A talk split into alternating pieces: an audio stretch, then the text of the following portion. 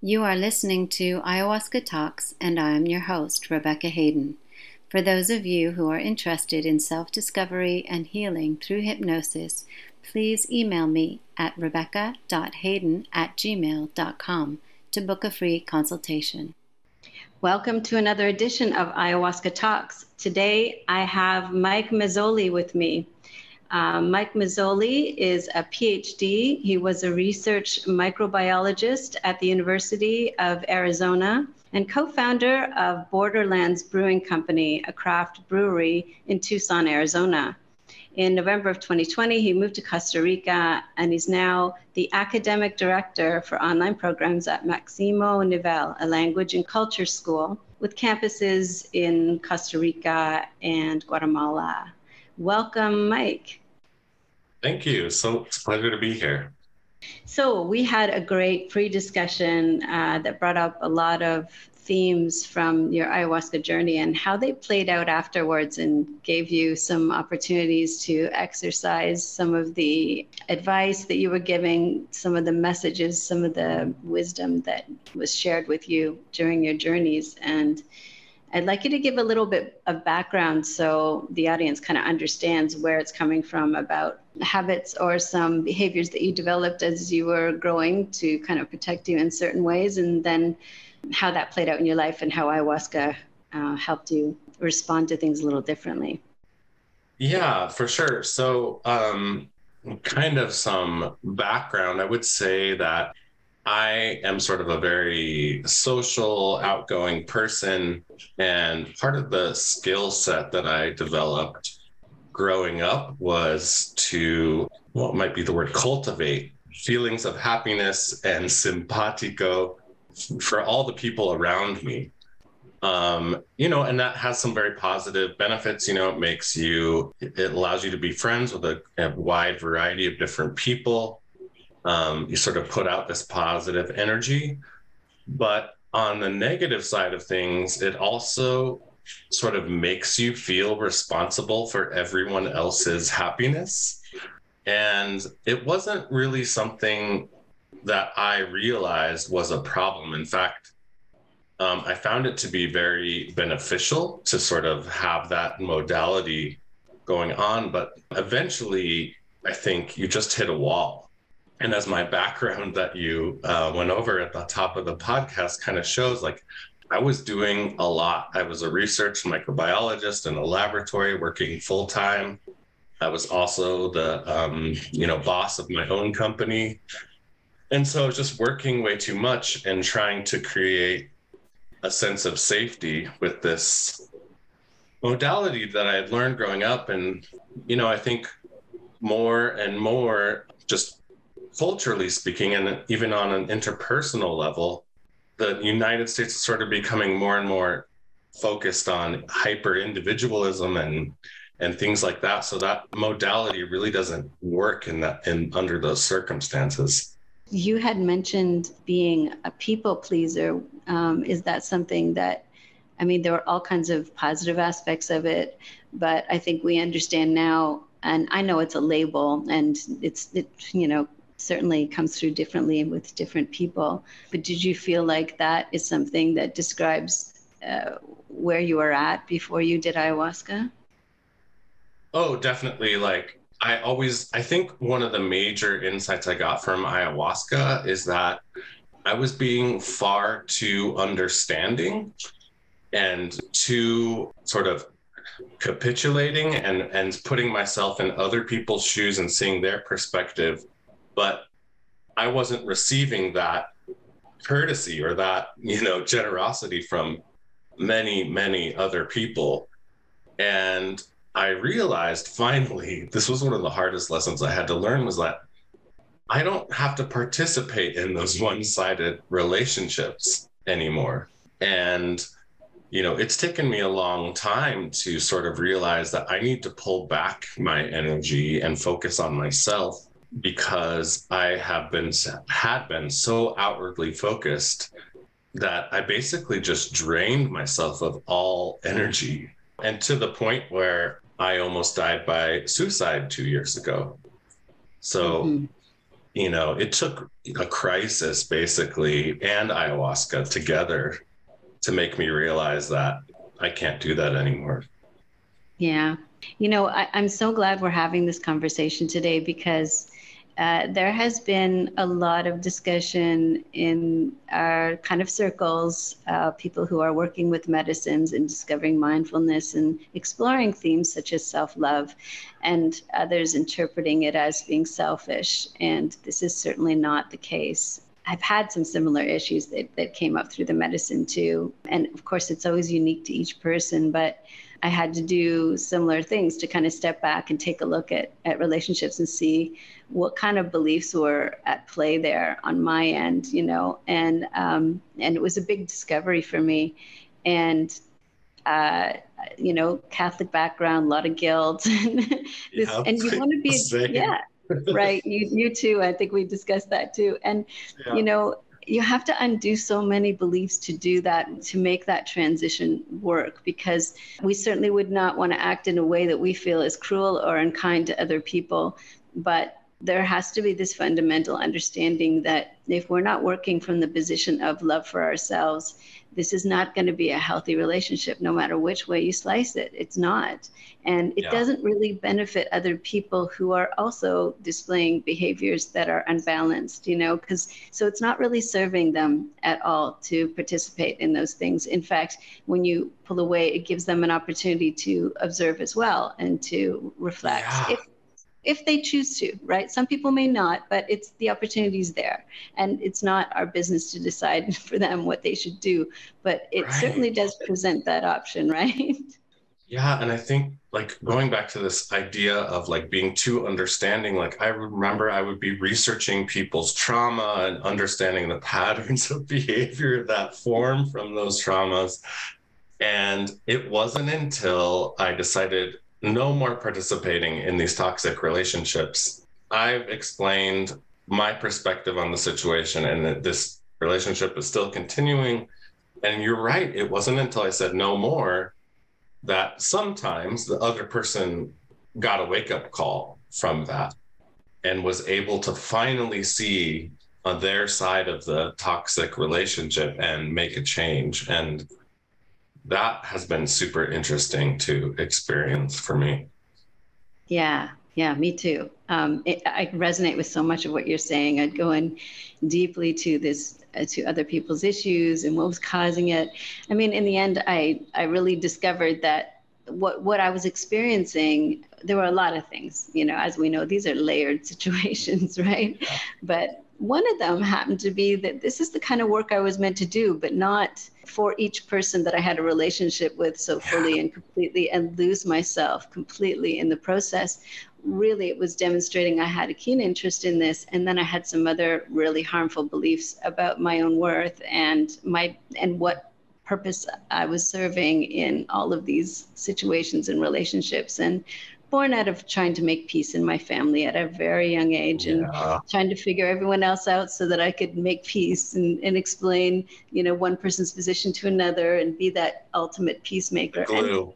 And, yeah. Yeah and I, I, think there's some really good qualities there but i had to get rid of all the beliefs around myself and and you know what i was doing why i was doing it all those things. And yeah in the end there has to be someone appreciating that and also them doing their own work. Right. And i think once you have that insight at, at least for me what came from that insight is actually a ton of grief. Because you begin to realize that many of the relationships that you felt were your core relationships were actually not reciprocal relationships. And that realization, you know, it's kind of like the burning away of so many relationships that you felt were foundational. Mm-hmm. Um, you know, and that comes with a lot of grief to reap that realization. But it's also sure required. It's almost like cauterizing a bleeding wound, right? Because you're pouring all this energy into relationships that are not reciprocal. Um, and it's got to stop at some point. point, and grief comes with that process. Mm-hmm. Oh yeah, and it's necessary. It's um, it's a purge, yeah. really. Um, it and can't I think, be avoided. yeah, it's not healthy to hold that in. Like so many people, so many of us talk about how many tears we've shed since then. But for me, and I'm sure a lot of people can relate, even though there was pain involved, there was also relief. It was like getting rid of something we've been carrying around for just oh, so yeah. too long. Yeah, just letting go. You know, and one of the major insights that I had, and this goes back to those being a people pleaser too, it's like I was able to have this really helpful insight for me is the difference between letting go and um, forgiveness is that forgiveness is actually a two way interaction and it requires the person to be forgiven to ask for forgiveness and to account or just acknowledge the harm that they've done. And or at least be willing to discuss it. And in the absence of that it all you have is letting go which is sort of grieving the end of that relationship and then putting distance between you and them so that you can protect yourself from further harm. Um, yes. And I never understood that before because I didn't have any boundaries and I didn't understand that. And I have been able to do a ton of letting go and setting boundaries, which is super uncomfortable to do, especially at the beginning as a people pleaser. But it took me months to sort of stick to my guns about that. And I'm super thankful that I did because I started to see changes in myself and changes in others as well as a result of that.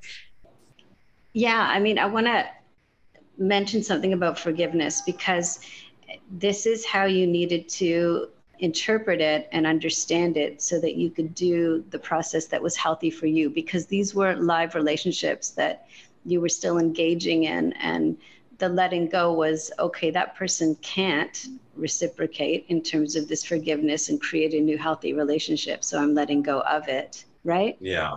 Yeah. Because forgiveness can take place without that person participating, but it's more of, as you say, letting go. But the reason why forgiveness is a good theme is because to fully let go, you have to get let go of all the feelings that you're hanging on to about what that person yeah. did and what it meant and all of those stories. You have to be willing yeah. to to let that go and to see them as human and not the monster that you created in your mind to help you cope mm-hmm. with all of the feelings that you had around whatever took place right? And that is that there has to be a loving element to it right? There always oh, is really. definitely and i think it's not necessarily like a harsh thing. I mean i think no. in some ways it can be viewed as that but it's more like you know, like I said, the first the first order of business is to protect yourself.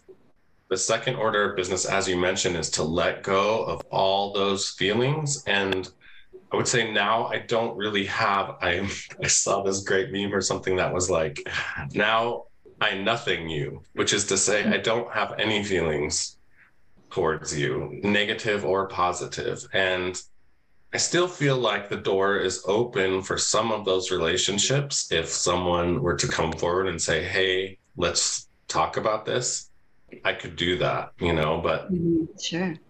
Yeah, but you're right. It's it's kind of without the without the conversation, it's a sort of one-sided thing where it's a process of grieving. Yeah. Um, and letting go of those feelings. Um, and in order to recover from trauma, you have to feel your feelings and that's part sure. of that process, I think. And there's a stage uh, to it, I find, like uh, because of the beliefs we're so used to for so long that initially it does feel like that kind of um, okay i'm protecting myself um, i'm creating a boundary all that. And then you work through your own feelings about it and you come to a peaceful place about it. And eventually you, you get softer feelings about it because it's not this yeah um, this kind of brutal task that initially art feels like because of these old beliefs, right? You feel like, okay, I got to shut the door now and, and deal with myself. And then eventually, just like the stages of grief, you know, you come to a place where you, you're at peace with all of it. You know, there's acceptance. There's yeah. Yeah, totally. And you can even see that person's, you know, lovely qualities and you can yeah. even have wistful memories of you know the good parts of of the things that you shared together and that's a really healthy place but it just it takes time all depending on you know yeah. what the nature of that relationship was and everything that took place and you know we just have to have patience and every single stage of that process is valuable definitely and you know i did a lot of research about grief obviously because i needed to learn how especially as a, a man, as a male identifying person in North American culture, like that is not something we're allowed to do. We're not allowed to have feelings. We're not allowed to cry. You know, the only feeling that you can is socially acceptable to feel is anger, which is such a secondary emotion, you know, that comes from all other kinds of negative emotions. And so, really understanding that process of grieving was huge. And I think what really gave me some insight too is um, there's actually been a newly identified stage of grief called finding meaning, which is creating meaning from whatever relationship or person that maybe passed away, whatever the grief is coming from, is finding the meaning that, that came from that relationship.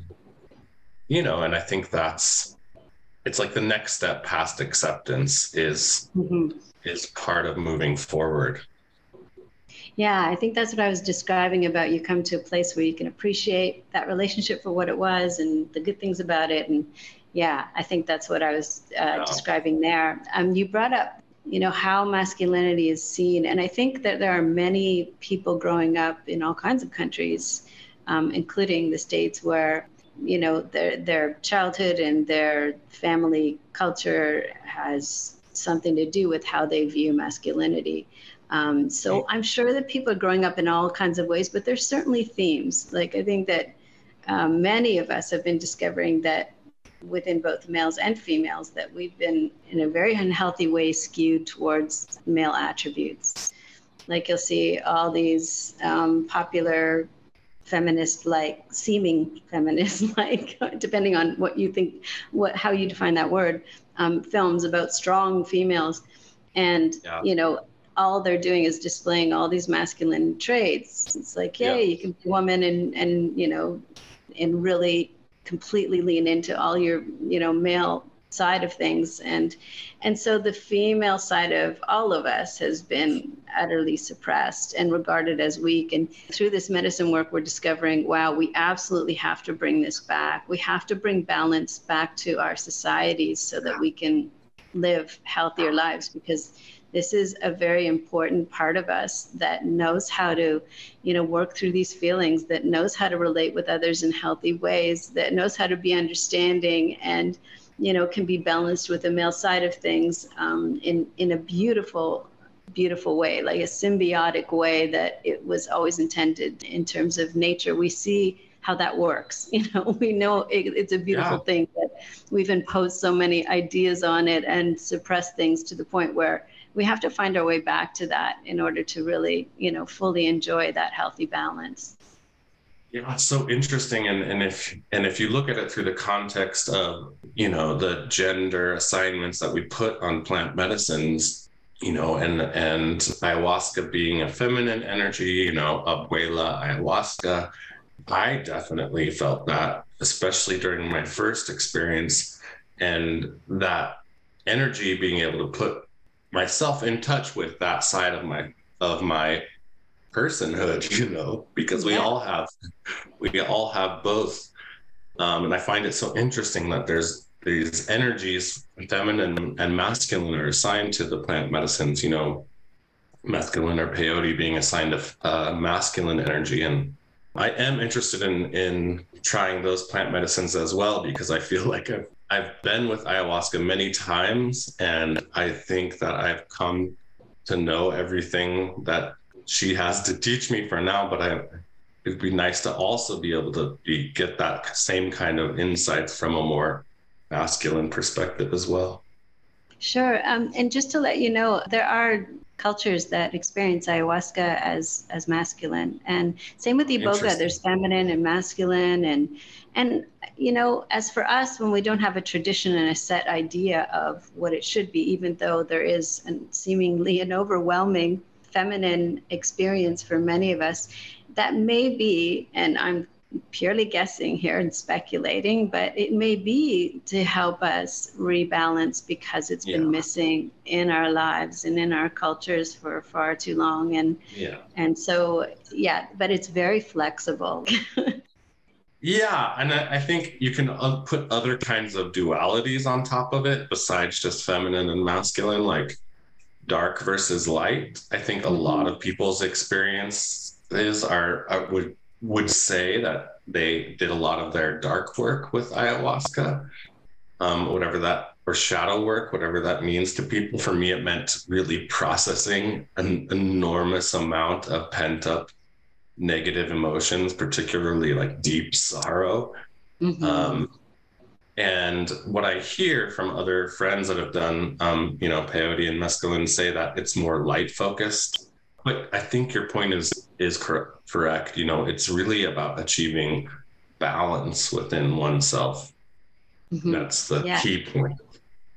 And people will be out of balance in different ways because we're all unique and we all have unique yeah. backgrounds. So it's beautiful. It's it is so customized yeah. and that is another thing that I think we can take away from this that I emphasize over and over again that if we start to really appreciate everybody's individuality and, and respect that and you know and i feel like in this way we, we can start to let go of labels and just yeah. start to accept us as all very interesting and unique individuals and all and you know the respect that that that we've developed for ourselves with for everybody else. And i think once that happens it'll be much easier. We won't have to organize and complicate things with this person's a this and that person's a that. It's like we're all people. Yeah.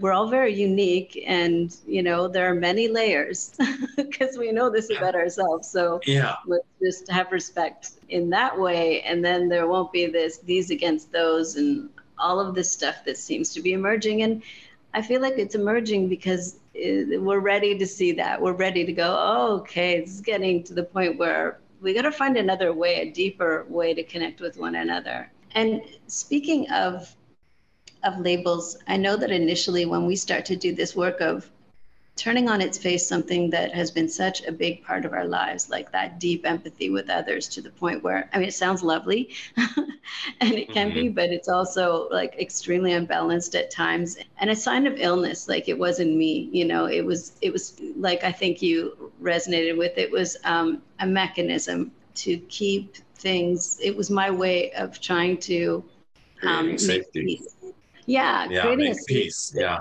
that's another and, great way to put it. Yeah. Yeah, in my family, that's what it was about: is making peace and trying to help people understand each other by me doing that full time for everybody else and anticipating mm. their needs and all of these things. So at the beginning, when you have to turn something like that on its face, the idea of boundaries is is almost like creating a container wherein you can yeah. do your own work without allowing those influences that you would normally you know, not only welcome, but really indulge in uh, that Feel. unhealthy behavior. yeah. yeah. But it yeah. comes to a place, just like the grief and everything else, where you have enough understanding and healing within yourself, where there doesn't need to be boundaries because you simply won't go. Like there's there's no need. You won't go to those places. You won't be participating. So there's really no need to have the, this idea of a harsh boundary. There's instead there's understanding, healing, and a better life, a better lifestyle, a better way of being with people that yeah, you know, doesn't invite yeah. those other things, right? At all. no need. And I think I mean, I think for me, especially, especially growing up Catholic, as you mentioned, and injustices that are happening in the United States surrounding immigration, and those are things that I felt the need to get involved with, including with the church and helping these people who are just trying to run for their lives in many cases. And I just saw that the situation was getting worse. And I, I don't know if you had this experience where, like, for me, this idea of boundaries um, was so difficult because I had this sort of people pleasing modality for at least that I was consciously aware of 10 years, but putting that energy out into the world, it was also coming back to me. And then suddenly it just stopped. It's almost like this cultural shift happened where that reciprocity for the energy I was putting out wasn't coming back to me. And I had a lot of coping mechanisms in terms of mindfulness and things like that. But I went through a period of like five years where I was just kept putting energy out. And then I think you mentioned this idea of leaning in.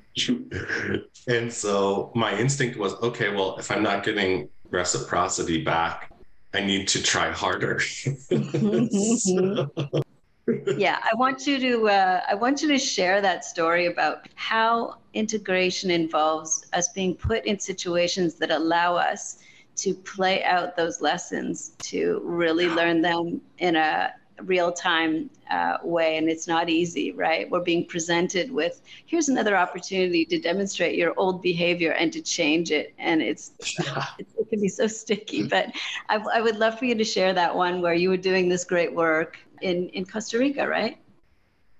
So, right. So, I arrived in Costa Rica um, and I was very, very thankful because I had friends from Arizona who were actually living in this rural village in, in Costa Rica that was actually a former refugee camp from the 80s. And so that's one of the main reasons I chose to move there is because it has refugees that have been living there for years and years. And it's obviously somewhere that respected human rights. And I needed that kind of certainty and safety surrounding the respect for other humans living around me that was absent in the United States. And and I arrived there and I realized very quickly that there was this kind of one sided um, relationship. So, just to give you a little background, it was cr- actually created in Europe in the um, 60s, that counterculture um, organization that owns parcels of land throughout Europe, and then this one in Costa Rica. And they sort of operate by creating agricultural products and selling them to the outside community and sort of becoming self-sufficient in that way but nobody owns property mm-hmm. um, on their land. They're just given like a place to live and they tend in costa rica they grow coffee and sugarcane. But in europe it's obviously a much wealthier place and that modality works there. In costa rica it doesn't. And so they've sort of adopted this um, way of making ends meet by bringing um, mostly european young people that come and live it's like rural tourism. They come and live in the houses and learn about the lifestyle learn spanish learn about the community but then they go. And so there's all these different projects that these young volunteers help with. But when i arrived it was you know right after the pandemic that tourism had dried up. And there were some projects that i tried to get involved in with, but all of them were basically failing. And so again, I found myself in this position where I'm putting energy into something that is falling apart. I am still sort of involved with the Rios Vivos movement, which is the Living Rivers movement, because much of the water in the rivers there is being used to grow pineapple, and it leaves very little water in the rivers for the communities. Mm, um, okay that's interesting. Yeah. So these were inspiring, you know, on their on their face, they were inspiring projects, and you were attracted to that and to the whole nature of the concept um, yeah. that drew you to it. And then tell us what happened, what how you were able to play out your your lessons through that experience. Yeah. Well, I think first of all, it, it was sort of two sided. On the one hand, it was the exact right place I needed to be for a while in a very small community where I didn't have to manage a bunch of relationships, right? That's mm-hmm. important for drawing your energy back in. Um, and I'm still, you know, I still have some strong relationships from that time there. Um, but then also relearning the lesson under much lower stakes that I cannot put my energy into things that don't give back either to the community or to me and recognize when those projects or or things that I'm getting involved with don't work anymore and that I need to stop mm-hmm. putting energy mm-hmm. into it. So Um, I was there for about 10 months. And actually, I I was able to like finally decide that it was time for me to move on from that community after another ayahuasca experience, which left me with a really good feeling in terms of the people, some many of the people in that community, but also like that it was time to move on and that it was okay to move on. That's great. Yeah. yeah. And that you're coming to the point where you're going, okay, this is actually a theme, and I have to move on and, and really understand this better, right? Yeah. Yeah. So, did you get more opportunities like that? like maybe so, smaller ones? yeah. So, I, it's definitely something that has been like a muscle that I've been flexing um, so after that, I moved to Tilaran, which is like in the north of the country. I was living in the south, and I was going to ceremony in Tilaran. So I was able to go to ceremony several times. It was nice to have that proximity and develop a relationship with my ayahuasca facilitators. Um, they're a family, and some of the other people that go to ceremony frequently. But then you know, I was unemployed still and there was no opportunities there because it's a small town. And so then I was able to move on from that as well and realize that that wasn't the place for me anymore. And I got my teaching English as a foreign language certificate in a beach town in Costa Rica and met some like good friends from that. It was like a four week intensive program. And you know, that camaraderie that comes with being in school with other people, especially in an intense program. Mm-hmm. That was really, really refreshing and nice to experience again. And then I moved to Liberia to start teaching English, and it wasn't the right place for me. And I recognized it almost immediately and decided to make a, a move to San Jose. And it was definitely the right move. Or where I am now, you know, I'm really I'm making a lot more money. I feel comfortable where I'm living. I, I have a dog and am living in an apartment next to a house of my landlords, and they love my dog and take care of my dog when I'm at school. So it's been really a good move for me. Yeah, I remember when we were discussing this before, it's like there's a shift that takes place, and instead of being so concerned and involved with everybody else's needs, you start to realize that you have some that are really fundamental that you need to take care of. And you start yeah. to enjoy that process of, wow, you know what? This is what it feels like when I'm really caring for myself and for my own needs and, and, and dealing with that and enjoying that process. Yeah. And, you know, and then you, because you really can't take care of any, of anybody else until you take care of yourself, right? Yeah, yeah, absolutely. In fact, you know, just again, there is this there's a different energy to it and there's a, an imbalance that we experience and even though on, on the face of it it looks lovely it's it's all a matter of the dynamics that are going on beneath that surface and we have been a culture and i'll generalize here but you know in in north america and many other countries too where it, we've been about the surface and it's what lies beneath that surface that we really need to start to acknowledge because we're feeling it. There is a reality to it that we've been feeling. That's why we're there's so many of us that have been so unhealthy you know um, the emotional wellness of a society is just starting to be recognized and not even nearly understood as well as we need to you know so that's the work oh that we're God. doing now. Yeah yeah, well, and it's that's what I wanted to bring up too. Is you you introduce this idea of like everyone is unique and they have their own path that they need to discover, but there's mm-hmm. also these patterns, right? And yes. one of these patterns that struck me was I um, this quote, and I think, gosh, I can't remember his name. I think it's Krishna something, but it's like it is no, yeah, uh, it is no measure of health to be well adapted to an extremely ill society. right? Yes, that and was so, one of my favorite quotes for a long, long yeah. time. Yeah, that's Chris, Christian Krishnamurti.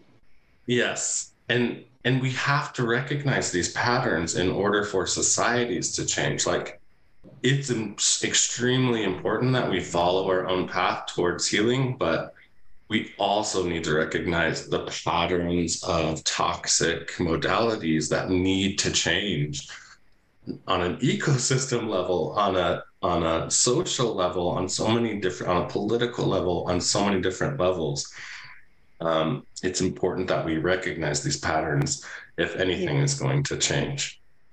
Yeah, and it, it it does take some upheaval for that recognition to happen, just like it does with our individual journeys. And yeah. I just wanted to add something like this place that you went and the experience you had was very customized for you. Another person who has entirely different background and issues may have a completely fulfilling relationship there and satisfy something in them oh, yeah. that they needed. You know what I mean? So we regard oh, things as good. those people there. yeah, it's like good, bad, this and that. We put all these labels. Yeah but there's something else going on completely where everybody's having their own customized experience. And you know mm-hmm. it may not be pleasant or it may be like you know some person said oh i went to that place had a horrible time. Oh i went to that place and had a fabulous time. It's like okay they're just it's it's the individual that's all. And it's not a blame yeah. thing. It's not oh you were bad because you didn't have a good time. It's like you had to play out the things that were happening in your own journey well, and other people, you know, yeah. in theirs, right? And, and it's not always easy. you know? Right. Well, and I still I do appreciate this people pleasing perspective that you get of others where you can understand where they're coming from. I think more than other folks. And so you can see that. You can see why people um, enjoyed a certain place or didn't, you know, and you can see how what they need is playing out. Um, but now I don't feel the need to get too involved in other people's journeys if I if I don't feel called to do that anymore. Sure. Yeah. And it can be an immense strength for sure. It just has to be it has to be you know acknowledged and experienced in a healthy way and you know yeah. we're all learning these things together i wanted to uh, also mention that for those of us who've been in any way activists and i don't mean you know uh, bombs or you know um, yeah. riots or anything like that but any kind of uh, really burning desire to, for change in certain areas of society like with you it seemed you gravitated towards refugees. For me, there was many issues of, you know, women being raped and things like that. These were part of my background. Like the, there was a reason I was drawn to these situations and all the themes involved actually had something to do with my own past that I was trying to correct, that I was trying to address, but not within myself. I wanted to do it in the outside world. And mm-hmm. there's such appeal to it, right? Everybody, oh, you're a good, you're a do gooder, right? Yeah. but again, like no matter what you do, this stuff inside that's still lingering and needs to be healed will be running the show the whole time until you stop and start to really address that. And then the changes that you bring to the world are going to be coming from a much healthier place. And the way yeah. you go about it is going to be healthier and more respectful. And yeah. Yeah. One of my good friends who actually took me on my first ayahuasca ceremony gave me this perspective, which is something called grasping, which I which I think is like a a rock climbing terminology where if you lose your grip and you start falling, you just start grasping for anything you can hold on to on this rock face, right? Um, and that's how I felt how my involvement in in society's ills was happening where i was just trying to hold everything together i was just trying to grasp to see if anything would hold and and it wasn't. Mm-hmm. um, and so that kind of insight is valuable because what is the point right of grasping and grasping if everything is falling apart? You just need to remove yourself from that situation or you're going to continue to fall yeah, and there's an energy to grasping that I think many of us are aware of or becoming aware of now, even when it comes to you it's know financial situations. Right? Yeah. Yes, there's this energy that people will that instinctively, you know, yeah, it won't be responded to well. Yeah. yeah. Or the people who do respond to it are going to be opportunists, you know. So there's yeah. always like an action reaction kind of thing going on we we have an energetic relationship with everything we experience in this world and that energy is going to not get you a good places ever the grasping right Oh my God, it's so funny you bring that up because I feel like I was operating that modality in so many ways and I met so many desperate people in so many tough situations. And it was almost like they were magnetically drawn to me. Mm-hmm. Um, yeah. and one of my friends said I needed to experience that because I needed to understand how people were suffering on an intellectual level. And I think that's true because I also needed to understand how I was suffering. Um, yes. Through seeing it in others.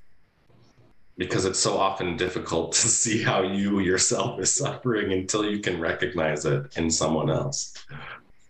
Yeah, and it's mirrored back to us for a reason yeah. so that we can see it so clearly then. You know, we can go, yeah. oh, okay, I, I, actually recognize this now. And yeah. it's, see, this is part of the, you know, ecosystem of humanity. We really do experience these things for a reason. It's helping us, even though it doesn't feel like it at the time. It's an opportunity for us, you know, it's hinting at this growth that's coming. yeah. Yeah. It, yeah. and, and, it takes many things to bring us to that point where we're ready, yeah. you know. Um, I wanted to bring up one more thing that, that came up during our discussion. And I know that both you and I, and, and I'm sure so many other people in different ways, have had this, have come by a natural desire to, you know, to, to make the world a better place, to to help people. And now that we've been healing, we can go about this in a much better way. And one of the things that you came across and you felt was a really valuable thing, me too, um, is uh, is really recognizing when we're going about these things in, in unhealthy ways, like consensus building agenda, like when it's like, okay, our goal is for to make everybody agree, instead of going about it uh, understanding where people are coming from, creating safe places where people can, you know, share what's really going on with them so that they won't be judged and try to you know herded like cattle into to a place where we want them to go but instead yeah. really you know here and and then i think you mentioned us coming to a place that we hadn't even considered right and when we do right. that when we do that then we're actually moving in in a whole different direction which is beautiful right the game changer. Just like just like medicine, you know, we go in thinking, yeah. I got this problem and I want to solve it, you know, in whatever way I need to. And then you really learn that, okay, it's not even about that. It's about you changing you, you know? And so yeah. if we approach these bigger um, issues in those same ways, it's like, let's understand this. Let's just start to yeah. forget about the agenda, forget about, you know, and just understand each other. Let's start there. And- and I think this going back to setting boundaries with regards to what you're talking about, you know, creating safe spaces and consensus building, like it's also important to recognize when people are not um, doing that in good faith and recognizing when they're when they're actually not ready or incapable of of of doing that because that's something I assumed everyone would want to do, and that's not the case. And um, I did a podcast about this book around, you know, creating consensus called Crucial Conversations, and there's also like certain professions, like lawyers, for example, they're trained to argue one perspective without changing it until the end of the until the end of the case. And therefore, they're unable in some ways to hear other perspectives because it's it goes against their entire professional training.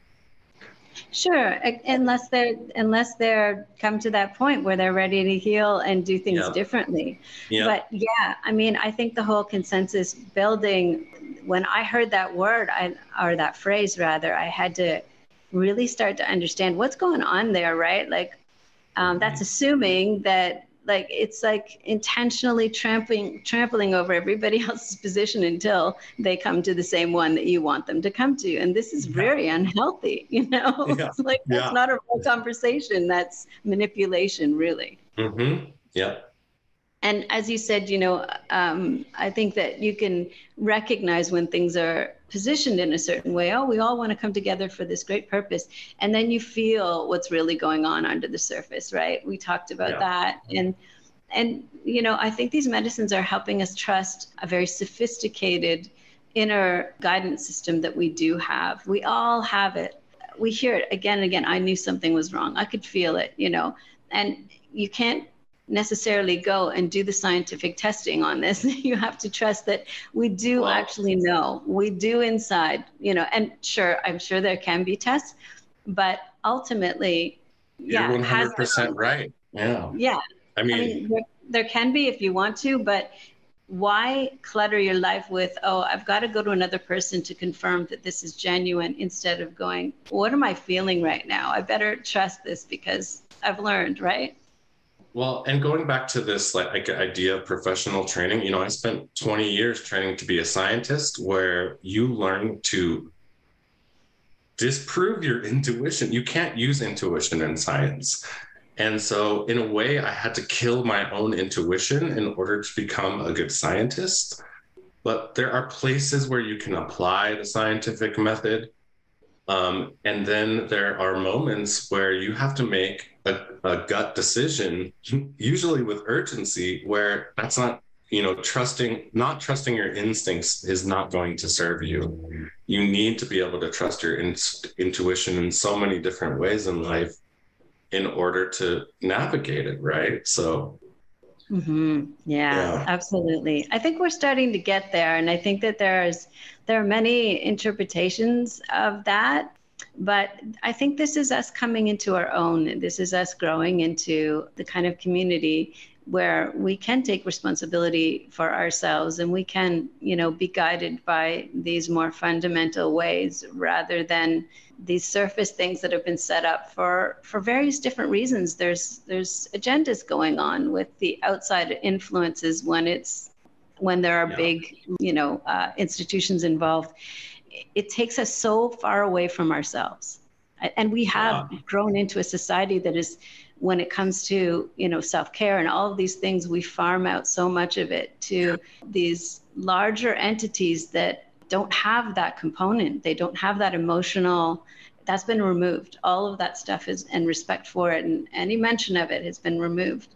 And so we're at this place where I think the medicines and, and many other things in this world now are are surfacing to allow us to get back to the place where it's like, wait a minute, we do have inside of us all that we need to really solve the problems we have in this world and in our lives. You know, let's start there and see what you know what we can build from that understanding. Definitely, and I think like moving forward for me, but I also think for everyone is learning to integrate these different ways of knowing the world, whether it be scientific or intuitive, and learning to know when we should apply those those ways of knowledge and under what situations, you know, and it's an integration, right? Like that's yes. what is so important moving forward for individuals and us as a species. Yeah, yeah, absolutely. And, you know, respecting that it's going to be different for different people and for reasons mm. we won't understand, you know, yeah. and that's okay. It's really okay because mm-hmm. I think we've learned, you and I particularly, that going through life being all about other people's issues and drilling into that instead of really understanding yourself is just leading us astray, you know, and harming yeah. so much. So yeah. we we learn what we need for ourselves and gravitate toward the opportunities that will will serve there. And I think that we'd all do quite well and all learn to accept that not everybody's going to do the same thing at the same time for the same reasons. That is healthy. Yeah and it's interesting because I'm, sure there are people out there that would almost have the opposite experience where they were very self-focused and and had experiences that needed them to realize they need to be more outwardly focused oh, right absolutely sure this has happened yeah. um, at the very beginning of my journey with integration you know i'd I'd want to have these conversations. And this is before I even really started the radio show that has become this podcast. And um, and people go, yeah, you know, I think people really need to step back and um, you know not not be you know always up front and all the rest of it. This was a, a friend that got these messages, and I said, well, I've actually got the complete opposite. you know, mm-hmm, for me, yeah. I need to step up and be heard and all these things. So for that person, you know, and their background and their experience, that's what they needed. They needed to do the opposite of what I was being eh, really urged to do to be healthy in me. And so we're all going to have these different paths and it's really fine, you know, and that's why we can't go about this in the way we would traditionally in other kinds of situations. Like we all need to do this. We all need and to do that. This is what we're why used we to. have to talk about it and share our experiences so that others can and see that reflected, you know. Yes. And right. And yes yeah because this is how we start to understand it you know? Yeah. This is our way of starting to really explore what's what's the meaning of all of this and and it it gives us gifts so we can actually see things differently now and start to respect. There's a lot going on there that i may never understand in that person and i have to step back and let them follow what they do and really just focus on where i'm going why and all the rest will come naturally if i do that and you'll be able to have relationships where you are able to use all of your lovely gifts in healthy ways because you're now doing it from a very different position me too and everybody else even if their situations are completely reversed to ours they're still coming to that same healthy place right just yeah. going about it differently yeah. yeah all right so now we've come to the end of uh, the podcast. I just wanted to, I wondered if you wanted to share any information, if anybody wants to, you know, get in touch, um, if any projects that you uh, would like to share with people or any information as to how people can reach you. Yeah, definitely. Um, if someone wants to reach me, they can um, email me um, my name is, or my email is michael.mallozzi, M A L L O Z Z I, at gmail.com. Um, and uh, if you're interested in coming to Costa Rica, Guatemala, or Peru for um, an interchange, intercultural or language experience, uh, you can go to maximonivel.com and see the programs that we offer. Wonderful. Okay, and there was a river project as well that you're still involved with, right? Yeah, that's called Rios Vivos, Living Rivers, um, and they have um, different groups operating in in communities throughout Latin America. Wonderful. Okay, thank you so much for taking the time to have this chat today, Mike. Thank you. It was a pleasure to speak to you. All right, take care. Thanks for joining us for another edition of Ayahuasca Talks.